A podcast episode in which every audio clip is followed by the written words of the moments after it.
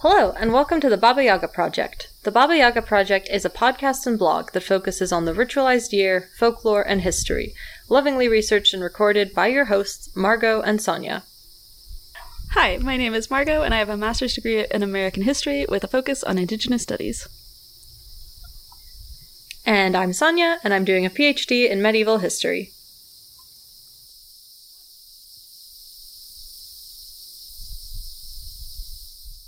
Hello, welcome to the Baba Yaga Project. Woo! This week, we are going to be talking about le birth control, contraception, Yeah. Controlling the birds. the no babies pills, and other methods. yeah. The all of the things that prevent the babies That's true. and or discontinue the babies. Well, next week we're really going to focus in on discontinuing the babies. So stay tuned Yeah, for yeah, the yeah, control alternate delete the baby episode next week. Um, Troll delete the baby. exactly. we, you know, delete us, feed us, if you will.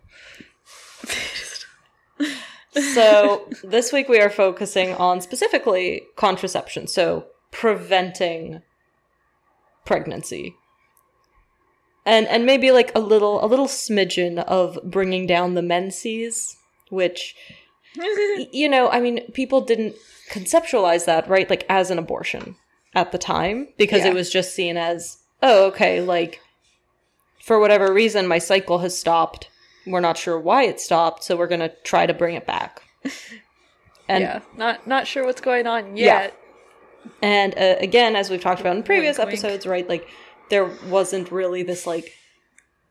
I, I mean, uh, this is obviously speaking in very broad terms, but like by and large, there wasn't a big like moral concern about a woman using something to bring down the menses. If it's like, I've been late by a month, and it's like, oh, maybe you're Yeah. malnourished.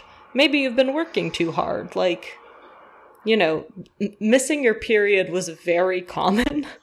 Um, Yeah. and and I do just want to make that distinction, right? Because like there is a big distinction made you know, both kind of morally and intellectually and like also physically between you know, preventing a pregnancy versus terminating a pregnancy, right? Yeah. So this week we talk all about preventing the pregnancy from happening in the first place if at all possible, with maybe like a side sprinkle of, hey, my period's not here. Let's do something about it. Next week we're going to tackle the. Next week is the big abortion episode where we tackle I am definitely for sure pregnant and I am purposefully ending this pregnancy. Yeah. I, I assume that's what your notes are on as well, that I'm hoping. Can you tell that we researched separately for this? no, yes, that's 100% what I have been working on as well. We're on the same page. Perfect. well, I guess as usual, I will take it away and start with the pre modern world. And I also have stuff going right up till basically like now. I, I got I got real real Okay. into this. Um and I my stuff is mostly 19th century. perfect. So I will take it away. So, yeah, go for it. All right. So the earliest evidence that we have of people trying to purposefully prevent conception is from the Egyptian Ebers papyrus from 1550 BC and the Kahun papyrus, which is from 1850 BC.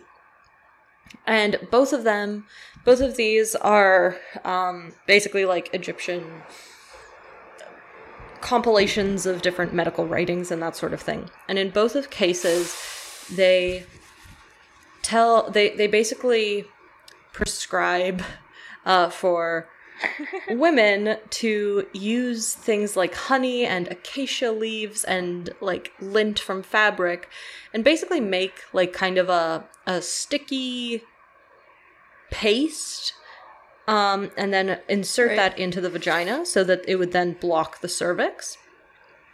Uh, so then sperm could not reach the cervix, or, or at least couldn't reach it as easily.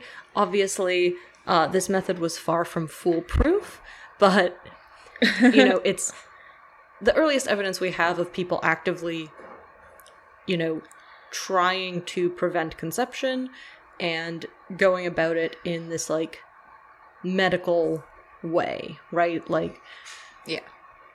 there was also silphium, which was a species of giant fennel native to North Africa, and it spread throughout the Mediterranean region, and it seems to have been used as birth control in ancient Greece and the Mediterranean world more broadly, and also the ancient Near East. So basically it it became very rare, like it was already rare by the first century CE because people used it so much as um, birth control because they would um, either like t- typically by ingesting it to my understanding. But even by the first century it was rare and it was uh, it was worth more than its weight in silver. Not gold but more than its weight in silver. And by late antiquity so like 400 ce the 400s uh, it was fully extinct. Like they had used it up completely Horny ancients destroying plants. Look, have you seen some of those some, some of the descriptions of their orgies? You need a lot of silphium if you're going to be having your your bacchal debauchery in the woods, okay? If you're going to have a giant orgy, you don't want anyone getting pregnant. Now, again, uh, both because it's extinct, so we have no way of knowing how effective this would be. Like, we have no way of testing it, but, you know, again, it's something that seems to have maybe worked somewhat. Uh, then there were other ones that, you know, there there are other writings by Hippocrates and Aristotle which talk about different uh, methods, but these are much more like not helpful, basically. So Aristotle recommends cedar oil uh, that you apply it to the womb before intercourse, which you know it maybe maybe it helped block some sperm, but like probably not. Um, but then you also have Hippocratic texts, which do talk about um, that a woman can drink copper salt dissolved in water, and it would allegedly prevent pregnancy for a year. Which, I mean, I guess it would prevent pregnancy for a year in that you would die. And then, you know, you could no longer become pregnant that year. So, real 10 out of 10 would recommend. 100% effective. Yep, 100% effective. Better than abstinence. Oh my gosh. Death. The perfect birth control.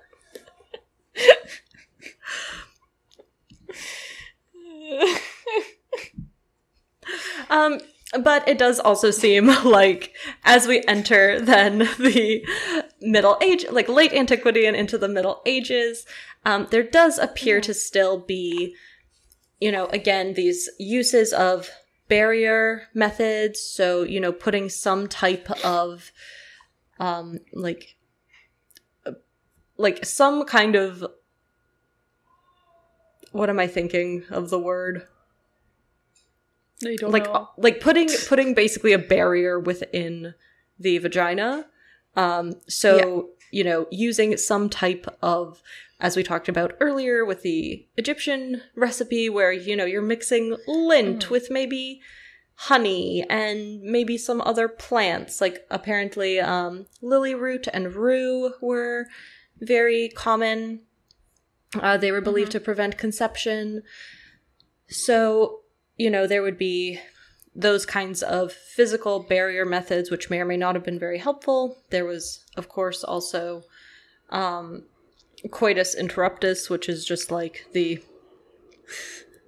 pull yeah out- pull out pull out method, um, which probably, you know, uh, people people want to. Okay, I am not advocating for withdrawal as a method.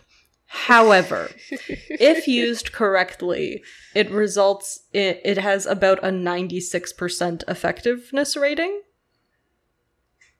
Well, there you go. Now that that is based on perfect use, which means that the man always pulls out before he finishes.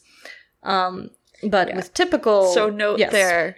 Be careful with them WAPs Yes. because they make that pull-out game weak. Yes, the all the all the WAPs. Uh, this would be the typical use where it is only seventy eight percent effective at preventing pregnancy, because about twenty two percent. and if you're Cardi B or Oh, Megan Thee Stallion, zero percent chance. 0%, helpful.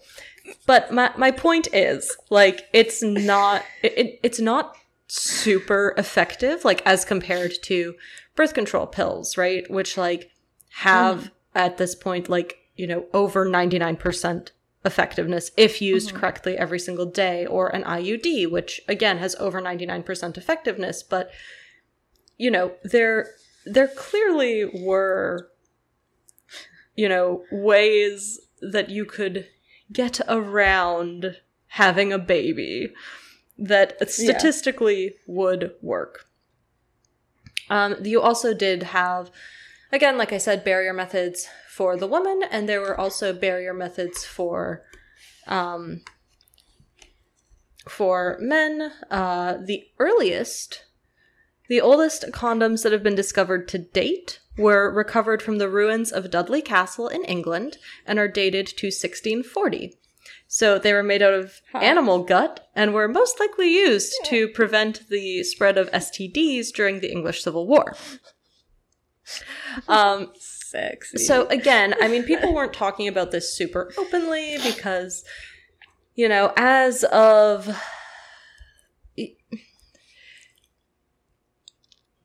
it was you know the the the church the catholic church is not like super down with birth control even at this point um you know the the the whole stance about like the withdrawal method is a sin and like try like it's basically seen as like there's the concept of natural law of like everything has a natural purpose. Yeah. so the purpose of sex is procreation.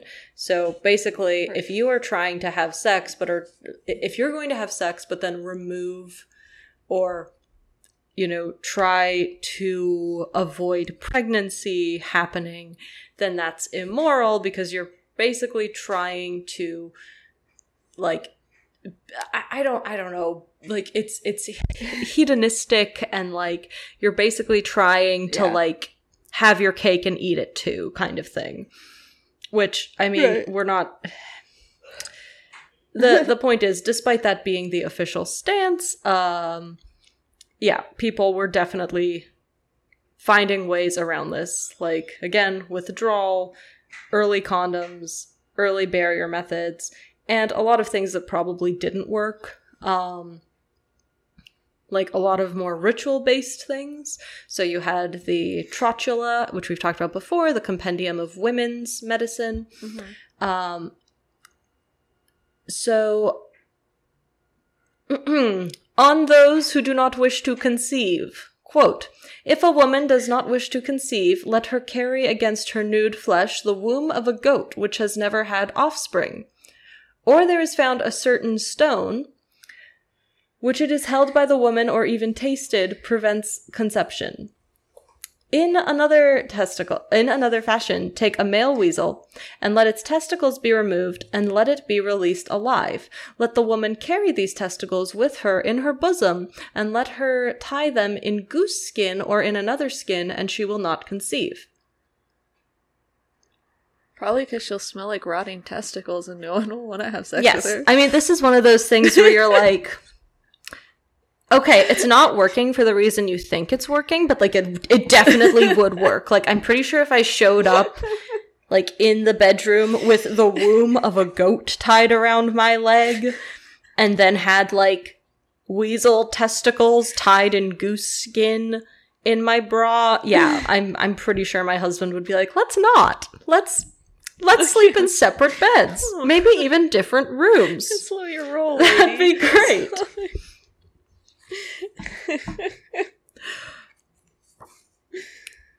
but again, we the the point I'm trying to make is people had a variety of methods that they used to Yeah. limit pregnancy because obviously people uh, understood that on one hand as we've talked about before yes children were a blessing and were something that you wanted and were like a part of you know the cycle of your life was that you were going to have Mhm. kids right and it was like normal and encouraged but people also obviously recognized that giving birth very close together was dangerous giving birth many many Mhm. many times was dangerous um so you know th- there is this kind of balancing act of both wanting children but wanting to space them apart like to to a degree. Um and of course it was also like this is a, a big part of why these things also get stigmatized um, is because it was mostly it, it was often also associated with either um, like extramarital or premarital sex um, which was a big no-no and also with prostitution. So you know you get this like on one hand you have this kind of view of well you know that's for people who are doing bad things and that's then that also is bad but it's also like cool but like i'm like it, it's not like being married and only having sex with each other suddenly means that like a pregnancy doesn't become non like like it becomes Yeah. non-dangerous right like Yeah. but as we get into the 19th century, we start to see some basically changes around this where, you know, we've talked about this in the past. This idea of having more bodily autonomy and self determination, and the idea that, you know, maybe we shouldn't just like take whatever children come to us and hope for the best and call it a day. Like maybe there are ways that we can.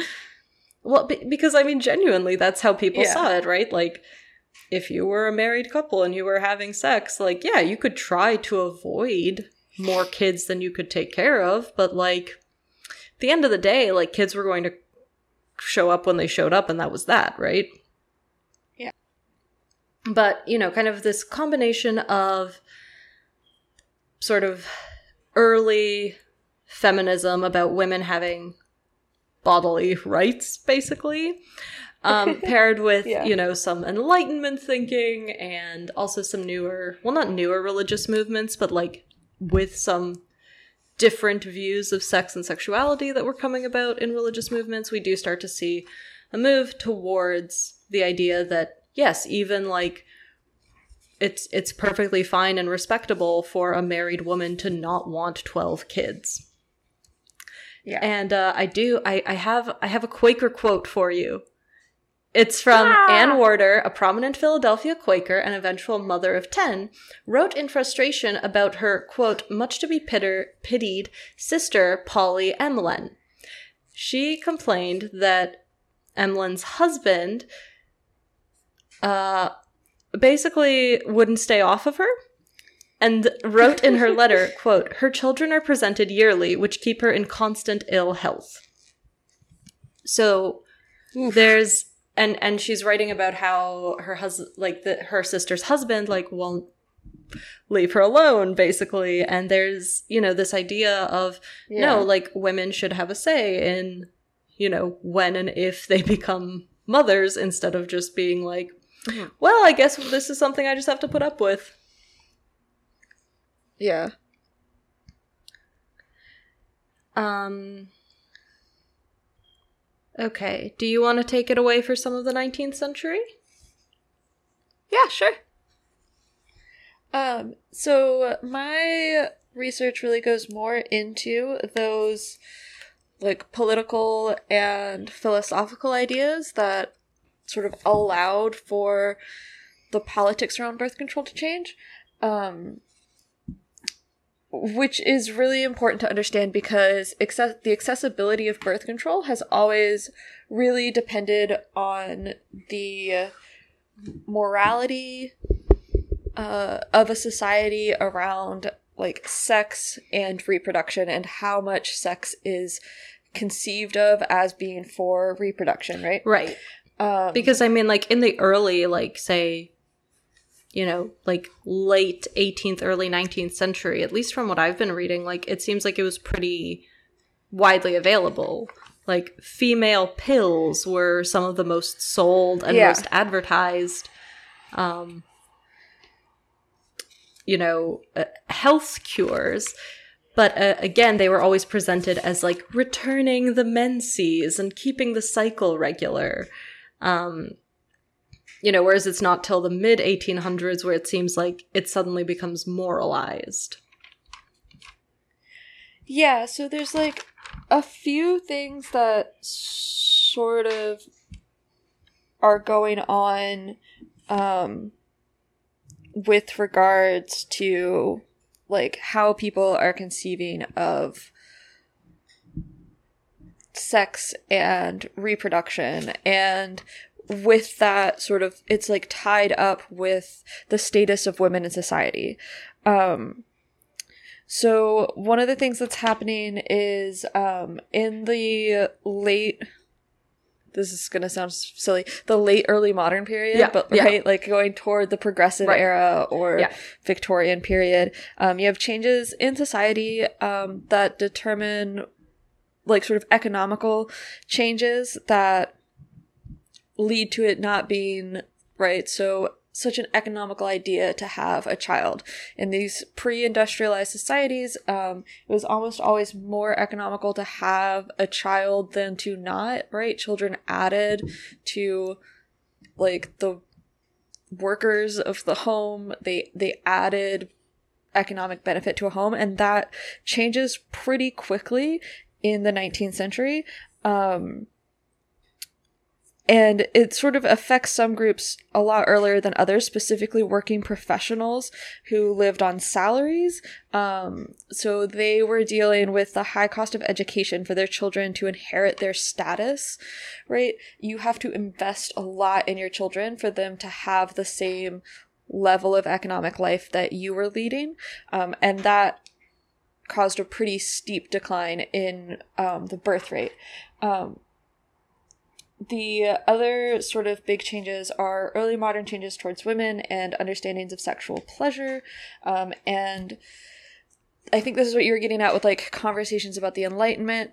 Um, people started really talking about like freedom and equality and all of these things that come up around and and it it seeps into like these ideas of um sexual liberation as well but of course then you have a reaction to that in the Victorian era um, or in the North America is like the progressive era. Um, and it's really intensified and secularized this very uh, Christian suspicion of sex and also applied it more stringently to women than to men. Um, they were like sh- the strict gender roles that were really popular in this like newly aggressive Christianity of the Victorian period also became secularized, so it became like a sort of science. Um, but while this is happening, you have like so you have like right this early Victorian reaction to changes in like sexual ideas, and shortly after that, because of the way that there this early Victorian reaction to um, these changing sort of gender roles and ideas about sex and then be- because they're reacting so strongly you have like this and because they're secularizing it you have this sort of scientific push for feminism.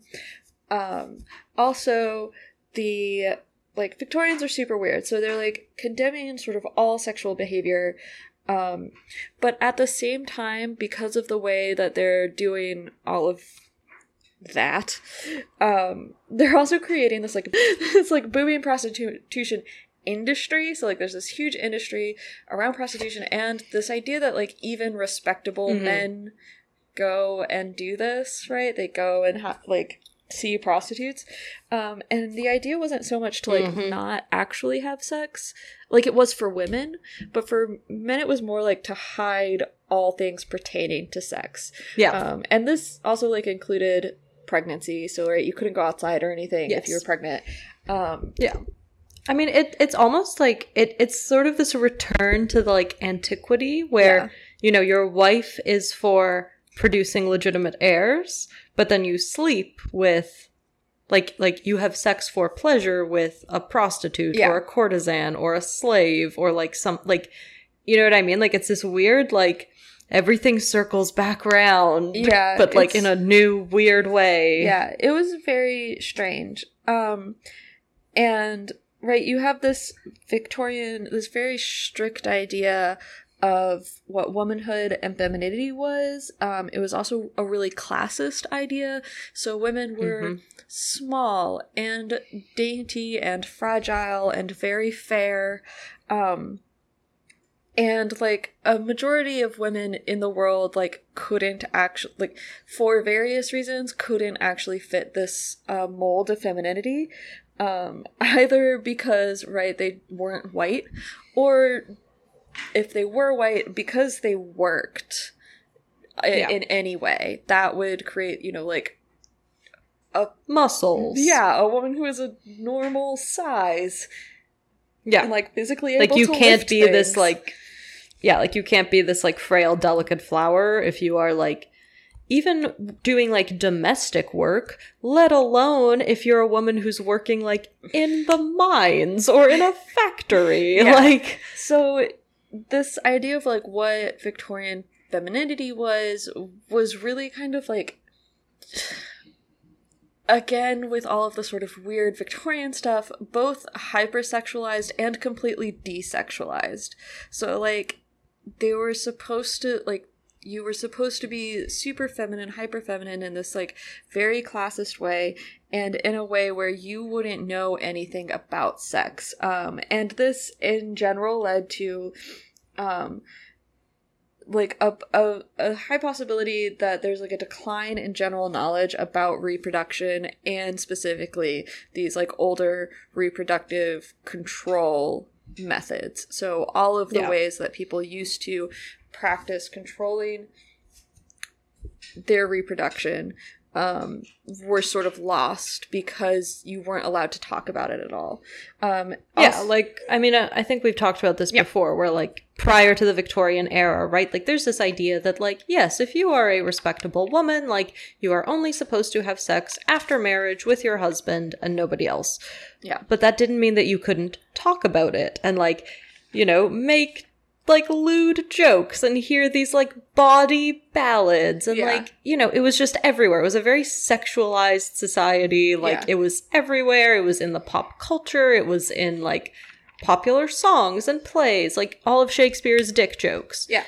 like you know but then the victorians are the ones who go no no no not only do you have to be physically pure quote unquote pure Yeah. you also have to be mentally pure you can't know what sex is until Yeah. the wedding night and even then you should have a pretty shaky understanding of what's going on Yeah, and to an extent, like even um like learned men, i.e., doctors, should be kind of idiots about this.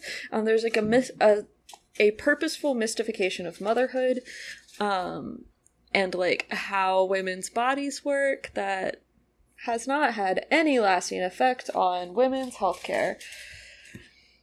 yep uh, but was especially dangerous in the Victorian period, um, where it was just sort of like, we don't know what is happening to you or why all of these women are dying. And as I've talked about before, there's this also this like connection of um, how difficult it is to have children with like how civilized and like evolved you are as a race which is just bananas.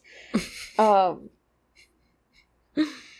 and like this these effects like really this the quote that i have from the book is that like this victorian prudery had like very real consequences on women that were often irreversible. So like the physical damages of pregnancy and childbirth that was handled inappropriately, especially by male physicians, um, but also like the effects on their social status for having had sex or been known to have sex, um, economic prospects. There's a big deal with this the women's movement that does arise at this time um, of women not being able to choose their course in life. So either right they're either condemned to forced motherhood or to uh ill paying wage labor.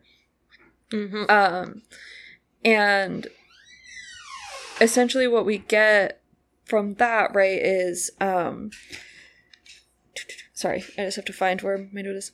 What we get from that is, um, especially in the U.S., is that radical social movements pick up like movements toward birth control and also women's rights as Yeah. like part of their goals.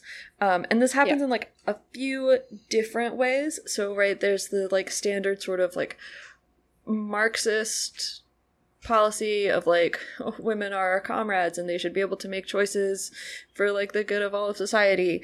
Um, but there's also like this very like weird way that was much more popular than general sort of Marxism or anarchism, um, which was the uh, like technically they're socialists, but they were called utopian socialists by Marxists because they didn't. They were Marxists said that they didn't have coherent strategies for social change, and they were called perfectionists by um, some of the more religious, like if they were a more religious group, um, for trying to create a a quote heaven on earth. Really, what they were uh, were called neo Malthusians. Um, Malthus was an economist who was essentially just like poor people deserve to die because survival of the fittest essentially you know it's that weird like victorian like running with natural laws idea um so they become yeah, it's this idea of like, well, the poor have too many kids and they can't support those kids, so naturally some of those kids die and it's all their fault. And it's like, Well- or maybe you could pay them a living wage. How about that? yeah so How about we do that? it's maybe really like to this idea of a, a finite amount of resources that like the economy is a fixed thing that exists outside of humanity and cannot be controlled it's just like this natural order um and the invisible hand. yeah, and um, Malthus was really concerned about welfare programs and overpopulation. So, uh, he was convinced that right poverty was caused by overpopulation. Essentially, there are too many workers for the market to support, which is a construct of capitalism. That's not sure. how that works Yep. um, and that welfare programs would just encourage this overpopulation by allowing poor people to continue to reproduce, and that what we should do is just sort of like allow them to starve and die, uh, so that like the natural laws will take care of that, and then like. There's no way to never have poverty, essentially. Um, and when Yes. these ideas, I, I also just want to put a pin in this and say this is very different from the natural law that we're talking about when I'm talking about it in the Middle Ages. yeah, same, no, same idea, but like, like, like same name, very yeah, no, different we're talking ideas. about natural laws in the terms of like social Darwinism, like Darwinism. Yeah. yeah. Natural law in the Middle Ages is like, what is the purpose of a person? What is the true No, nature of sexuality? Whereas this is like, the laws of nature say that there can only be so many rabbits per hundred square feet, and then all the others will die. Yeah, You're and like, yeah, but that's to- rabbits, not people. Yeah, and we're going to apply that to like the working poor. Um, and Yep. so as that makes its way over to the U.S., right, this um, 19th century North America, they uh, t- sort of accept these base premises, but um, change the approach. So, right, Malthus was really into like universal male suffrage, that everybody should be represented, and that um, he wanted to create these pathways for individuals who were worthy to like lift themselves up out of poverty, right? If you had the skills and you were marketable, then like the market would help you and you would get out. Anyway, the um these neo Malthusians in the US accept the idea that overpopulation causes poverty, um, and s- but they think that because of that, we should, um, like go ahead and try and fight overpopulation to get rid of the poverty, right? If we just have fewer people, there won't be such a strain on the market, and then it'll be fine. Um, and if you like don't think about it anymore, then it's like, yeah, that's a that's like a, that makes sense, you know. There's a market, uh, supply and demand. If we reduce the demand, there'll be more. So that's not how it works. yeah, no, no, no. Um, so they advocated for they advocated for birth control, um, and essentially like so some people there were there were like some who were like uh, birth control and or just like really strict policies of abstinence. Um, yeah, uh, and hold on just let me read notes real quick. yeah they had like um they they weren't really interested in like changing systems so they wanted to like change No. this one thing and then that would create like this perfect society right um they were really influenced by this early period of the 19th century where America, like the United States and Canada, were really far behind Britain and parts of Western Europe in terms of industrializing. And a lot of Americans got were really afraid of what they were seeing happening in Britain and especially with these like wage laborers who were having such a hard time in these like newly developed urban areas. Um, and so there's this massive anti-industrialist movement um, that like really wanted to maintain this agriculturally based communal societies or develop all new ones as a replacement for what is sort of like becoming this very proto-industrialized society um, Yes. and there's a, a like a bunch of different movements that were trying to do this. So there's like these religious revivals you know the second great awakening. There were socialist movements that were trying to set up um, agrarian communes. There were like weird vegetarian things and like health cults and like combinations of all of these. We talked about kellogg in a previous episode. That was part of Yep. this whole thing right? Um, and part of this was like some of these people right the like actual socialists were arguing for birth control on the basis of women's rights to self-determination um and like wanted to transform the whole society and redistribute wealth to end overpopulation and poverty right? If people have more resources they can make more choices. Um Mhm. but okay. so into this like world of weird religious and possibly not religious culty agricultural commune spaces right? We have these like neo-malthusians coming in with these ideas about birth control and overpopulation and this is where this idea of like the perfectionists come in right? Um so there's sort of like they they were um really utopian they rejected they they took this idea right this base idea from this european concept but they didn't it, they were coming to it from a, a place where you didn't have the really rigid class and like sort of caste like dynamics of Europe, right? You don't have this old world nobility.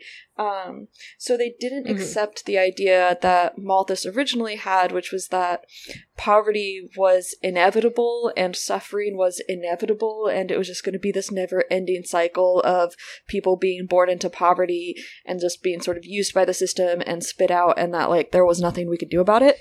Um, they were like, we Yeah. can fix this. Um, Yeah. and they really had ideas that like if we changed one thing, um, we could change all of society. You know, these like panaceas.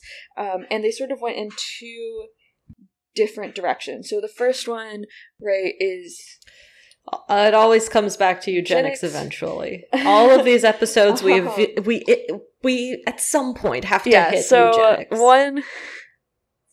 So one root of this was this very sort of like social control of reproduction, eugenics. We will breed the perfect society or whatever. Um, and the other was like these weird sex communes um, where they wanted to like control the sexual habits of all the people who were part of the society in order to like make super happy people and then these super happy people would make the perfect society and one of the like main ways that they would do this was through a thing Ooh. called a thing called male continence which like if you if you if you're on like the right wing uh internet at all or in left wing spaces where they're making fun of these right wing crazy people Yes. um the uh the no masturbation guys Yes. you know who think that they get like their spiritual power from their semen is essentially that so in the 19th century it was this focus on animal magnetism and that like basically your body was like this cyclical force and you were producing this semen and then your body would like break it That's back also down why would, women like, are dangerous this, like because power we, from it or whatever take away the power. um It's very succubus incubus. yeah you steal you Like, steal the semen light. Um, and so this I this idea, I mean, sort of, but like, so this Yeah. this idea was right. Men could should not ejaculate yes. unless they had already decided they were going to have a child. Um, but this was not a monogamous society, uh, and it was not an anti-sex society, right? They they really in this like weird perfectionist commune place. They they thought that having right Yes. penetrative sex yes.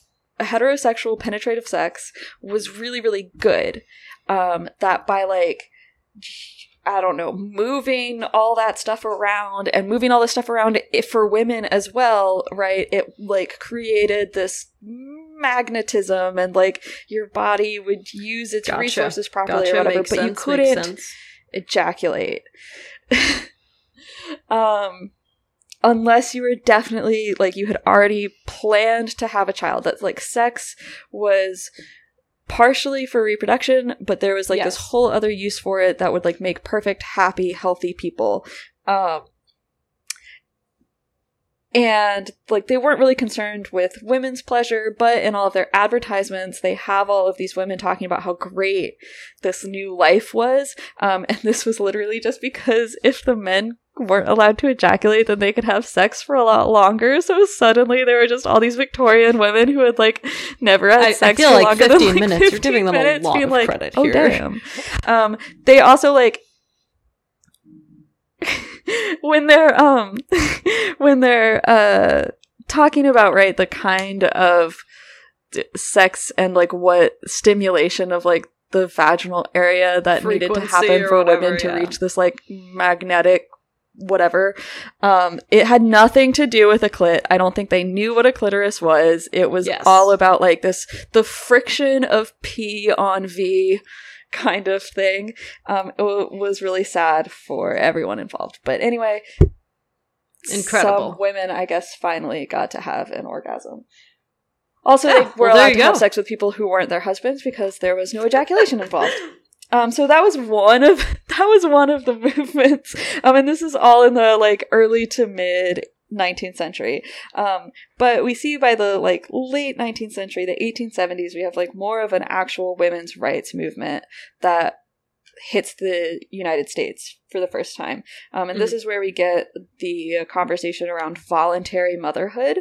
Um, that happens with like sort of three main political groups. So we have the suffragists who are arguing for uh, women's political equality um, moral reformers who are like the the temperance movement and stuff like that um, and then the free love movement who are sort of vaguely sort of the most closely related to the perfectionists but there were a lot of anarchists and people in this group as well. Uh, they were generally united on the idea that they didn't like the concept of legal marriage um, because it stifled love and all of these sort of like government bureaucracies destroyed people's like natural way of existing and created unnecessary hierarchies for people. Um right and so they they weren't really looking for widespread governmental change. They wanted to like just undo all of it whereas suffragists and moral reformers wanted widespread support so that they could get like representative change and change within the government as opposed to just like getting rid of the government altogether um but they were all really concerned with this lack of freedom for women, um, especially in the labor of motherhood as well as wage labor. So that's sort of like where you have these radical socialists and anarchists uniting with these like more liberal women who are looking for voting rights. Um, is around this idea that women are sort of stuck in either essentially perpetual unpaid labor in being a wife and mother, or their other choice is wage labor, which if they become pregnant while trying Yeah, to do it's too bad that for you. work, Like, you know, Yeah. they're just shit out of luck.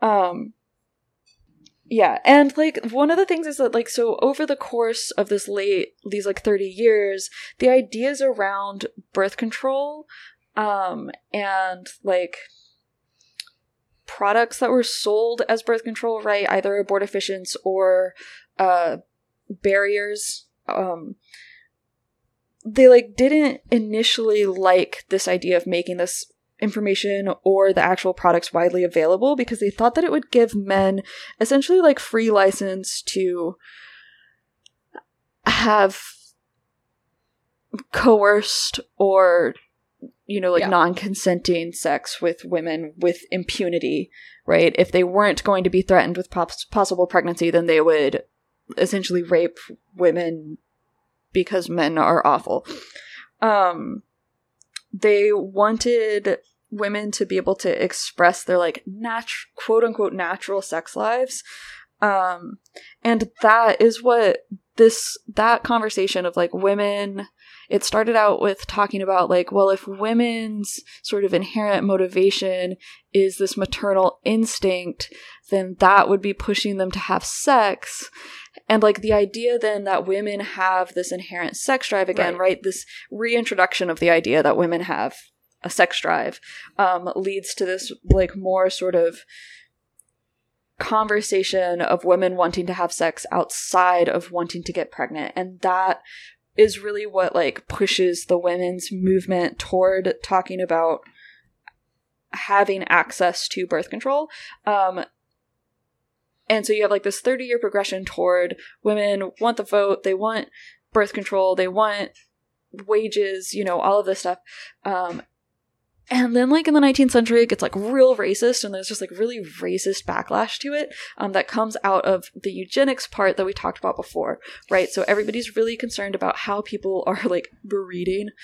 Um and this whole concept of oh my god it's so bad this concept of race suicide comes up especially in north america where like if all of the wealthy white people get access to birth control and aren't having babies or having these small families but all of the poor brown people having and all the immigrants babies.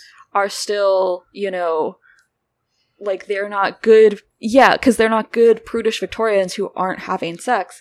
Um, if they're having like a bunch of children, then right, there's not going Yeah. to be enough white It's the- people the- the anymore. And like this is a conversation that comes up all the time. You know, like all of those bizarre articles about like the white people are gonna be the minority in America Yeah. soon because we keep letting in immigrants. Whatever that like nonsense.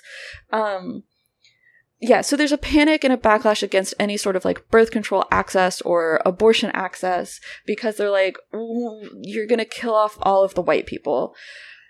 Um, and like that, that is about like 20 years of weirdness in the US, especially around like the turn of the century, the Edwardian period, um, until we get, are you ready for it? Freud. No, we don't. No one claps for Freud.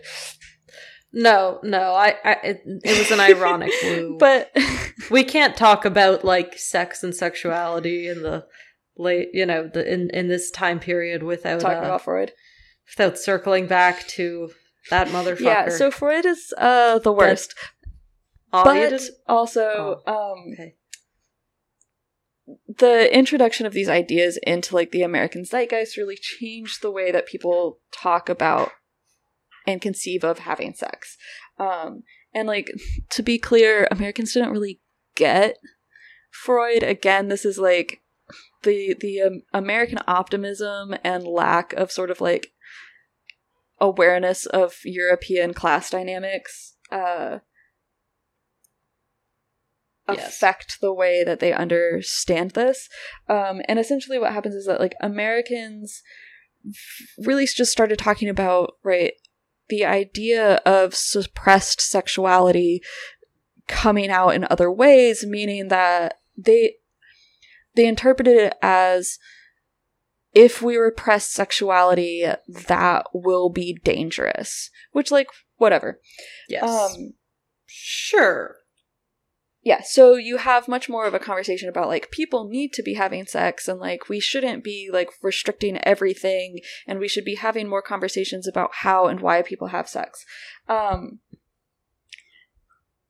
Reasonable. Yeah. Fine. and like that moves us It, it seems like it's going to be Yeah, fine. and that sort of like is the wave you ride through the 20th century toward the 1960s um, and the quote unquote reproductive rights movement, right? Which is sort of where we've sort of snowballed into now, which is um, that birth control and family planning isn't just for family determination, but for individual women, or as we talk about it now, like for individual people who can get pregnant, right? Obviously, in the 70s, it was like women. Um, well, yeah, I mean, again, when we're saying man or Yeah. woman, historically, that is because that is how people. yeah, but I mean, it's a, it's a, it's also these a, po- a societies that we're talking about would have understood it. That happens over time. So the Yes, 70s exactly. the women's movement, and Yeah. then we have more of like this turn toward talking about it as reproductive rights and reproductive justice.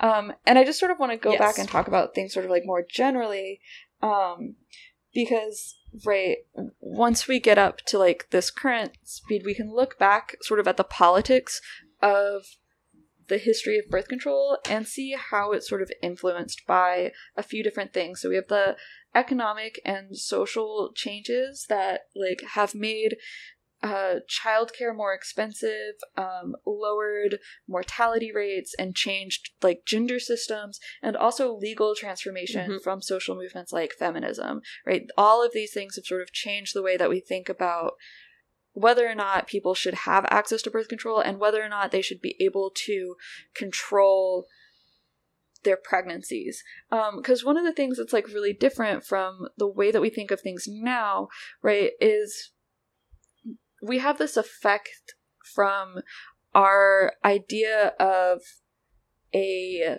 the possibility of a birth control that'll be like a magic quote unquote magic bullet right? It won't have side effects. You won't Yeah. need to be like super responsible when having sex right? You don't have to have that super unsexy time of like pausing for condoms or diaphragms or whatever. Um and will also ha- give you like 100% protection against pregnancy um and that idea really sort of seeps into our understanding of all of pregnancy right um we have this idea that that's how birth control should work and so in our contemporary minds unplanned means unwanted and that's a really really new idea Yes. right when we talk about like voluntary motherhood and these ideas around controlling fertility it was often not like there's a reason that it was called birth control and not like pregnancy prevention in a lot of cases Yeah. because when we're we are in this episode creating a sort of ahistorical divide between like pregnancy pre- prevention and abortifacients Yeah. and abortions um that wouldn't Yeah. have been how people thought about it in the past and you wouldn't have thought about really planning pregnancies in the same way right? You know things happen and that's what's going on. And like we can look at sort of the way that we conceive of pregnancy and of women's access to birth control in these like sort of four movements throughout at least US history, which is like the introduction of this idea of voluntary motherhood, that women shouldn't be forced to be parents and mothers and should have some sort of control over their reproduction, which is coming out of this period where the Victorians and the in the US the progressives uh, or like this progressive era, the people were saying you you shouldn't be trying to control pregnancy by any means, especially through uh, any sort of ab- abortion type methods. Um, so, Yeah. right, you have all of human history, and especially the early modern period as people start to understand more and more about how people's bodies work. You have people practicing reproduction and population control through rhythm methods, withdrawal, uh, barriers, uh, various ways of like cre- abortifacients that like you know you take orally or whatever that would cause you to lose a pregnancy for or like you know to to to bring on the menses as you said earlier. Um, but also like straight up like surgical abortions as well um like Yeah. that as well as also uh infanticide we've talked about before Yes, we have Yeah, talked was- extensively about infanticide. explicitly used to control population and to, to deal with unwanted pregnancies Unwanted. um Pre- yeah. but you get Yep. to the 19th century and there's all of these like new religious revivals and stuff and this idea that you you should not be controlling that at all that controlling your reproduction is a sin or is immoral or whatever for whatever reason and so we get to the end of the 19th century and we have this idea of voluntary motherhood um, in the 1910s the 1920s um, that's when the the term birth control is uh really put forth into like the political zeitgeist uh, as part of the radical socialist movement um, which was about allowing people to work when they wanted to right it comes out of that voluntary motherhood if you want to keep working you should be allowed to keep working you should be allowed to have whatever life you want um, as part of like this Yeah. larger system of like the the workers' rights. We're going to redistribute everything, and then people will have choices about how they want to support their families and stuff like that. Um, and then, Yeah. from like the 1920s, 1930s to 1970s, that's the right liberal reform movement, where it's like we should just have sort of general access to uh, a like to birth control methods if you are able to afford them and in a place where like we've deemed you should be having sex right so that's a, a lot of like married Yes. people can access condoms and uh, married women can b- get a diaphragm and things like that um, that's also when like planned parenthood comes along um, and then you have right the 1960s and the second wave feminism moving on into the present where Yeah. it's the the quote unquote uh, reproductive rights and then the new Christian right uh, focusing on anti-abortion and right to life. Um, Yeah. Yeah. I mean, I will say a big part of the reason that I wanted to, like, I was so adamant about splitting these Mhm. episodes into two separate things is A, just because there is absolutely no way we could have covered abortion. yeah, I 100% and birth control over in the most same of my notes, episode. and it's still we're at an hour. So Yeah. and the other thing is I I also wanted to make it explicitly clear like the differences in what we're talking about between you know preventing a pregnancy versus terminating a pregnancy just because there is so much like even today you get this opposition to birth Yeah. control that like well technically it's an abortion because like it prevents implantation and that could have a soul or like whatever. Like people just carry on and treat it as if it's like yeah, you know i i wanted to be very explicit that we at the baba yaga project do not like a we are pro-choice and b we do not believe that contraception and abortion are equivalent things and are like you know because obviously abortion is much more like physically Yeah. draining for the person getting it and is like more we live in a, a you know, presents of- more of whatever, yeah. science where we Yes, we understand a a lot of medical more science, about and I wanted to. yes, I wanted to be very clear on that. That we are like separating these two things because of like not wanting to conflate them. Yeah, obviously, I'm not pitching uh, infanticide as a form of birth control.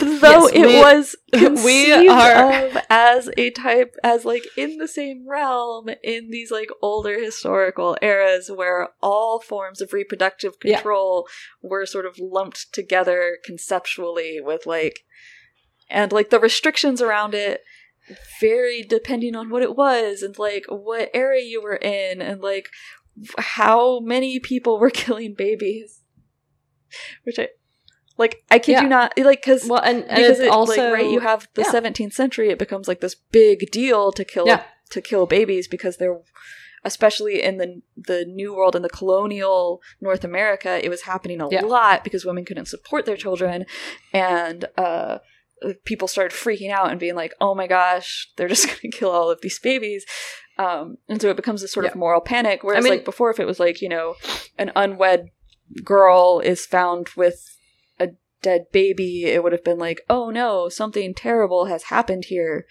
as opposed to like we should hang Yeah. her for murder right Yeah. No, like it's very much a different conception. And I mean, you look at like, you know, antiquity in the classical Oh. world. I mean, it was just a universal truth. Like you you were almost certainly going to leave at least like a solid percentage of your kids would be left in the woods to die. Unless you were the ancient Egyptians, and then Yes. everyone's going to write about how weird you are, and are like, why do these Egyptians keep taking our babies off of the literal manure pile, pile and raising them? What's wrong with them? And they're like, our religion forbids like infanticide, and they're like, it's not. Like the, the fucking Romans, they're like, it's not technically infanticide. I just left the baby sitting on a pile of shit to you know, if the gods want to save them, I guess they can save them. I technically didn't murder anyone. yeah i'm going with like i'm not a fan of any of the sides um so i'm not saying that like now we exist in a world where we understand how like oral hormonal contraception contraceptives work and how like barrier methods work and how you know we could make oral contraceptives for for men. Mm-hmm. There's all sorts of ways that we can do Yeah. that and we understand like sort of when a pregnancy mean- becomes viable and all of that stuff. Yeah, and I, I I mean, it's also that like now we have a lot, like since like the four hundreds, five hundreds, you know, when the church started really cracking down on this and being like, "Hey, maybe don't throw your baby into the Tiber River. We will like we will take them." Like we'll we'll found orphanages and stuff. Like please don't murder your infant. Um, you know, like I, I just, you know, we've we've come a long way since the times when your options were uh if you don't want like if you are unable to or for whatever reason can't raise the child yourself, then your only other option is to literally throw them into the river and call it a day. It's like, no, there's that the, you know, we still have those laws on the books. If you leave a baby at a police station, like they got to take care Yeah. of that baby. well that's what so i just Well, I, mean, like they they don't have to take care of the baby, but like they have to like give with it the like, firehouse dog the firehouse baby. No i just didn't want i just didn't want to put this on the internet and then a bunch of people be Yeah, like yeah. oh my gosh margot is advocating that if you get pregnant and didn't want to you should just have the baby and then kill it. That is birth control and i'm like Yes, no. which is why i think Yeah, that we I should think start I- talking about like the explicit difference between like contraception abortion and Yeah. right like infanticide. infanticide. Whereas like Yeah. the the Like, just the- straight up murder. the other two, do you, honey? Like it is your body. Yes, yes Anything inside your body, you get to control. Uh, once it is a living, breathing Yes, being exactly. outside of your body, please don't kill it.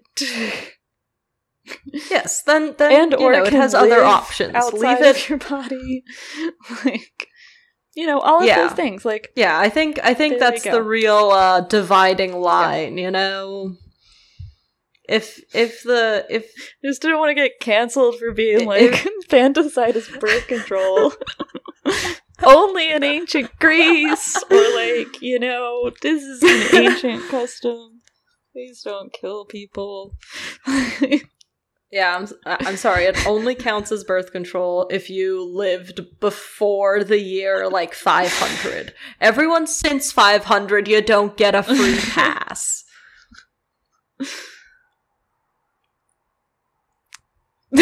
anyway, so thanks for coming to our infanticide episode. It's not though. That was my point. okay, I'm gonna Um, stop recording this now. I don't know. Listen, yeah, yeah. We'll see y'all next week to talk about abortion. That'll be cheerful. bye bye.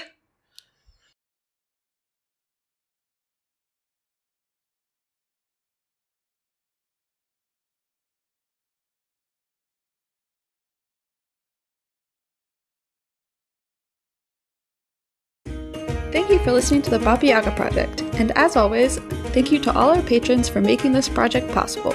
Please follow us on Twitter, Instagram, and our website for the most up to date happenings in the project. Also, please consider supporting us on Patreon. It'll really help us continue the project and expand in some really exciting ways, and there's Patreon exclusive merch. Thanks again, and we'll see you next week.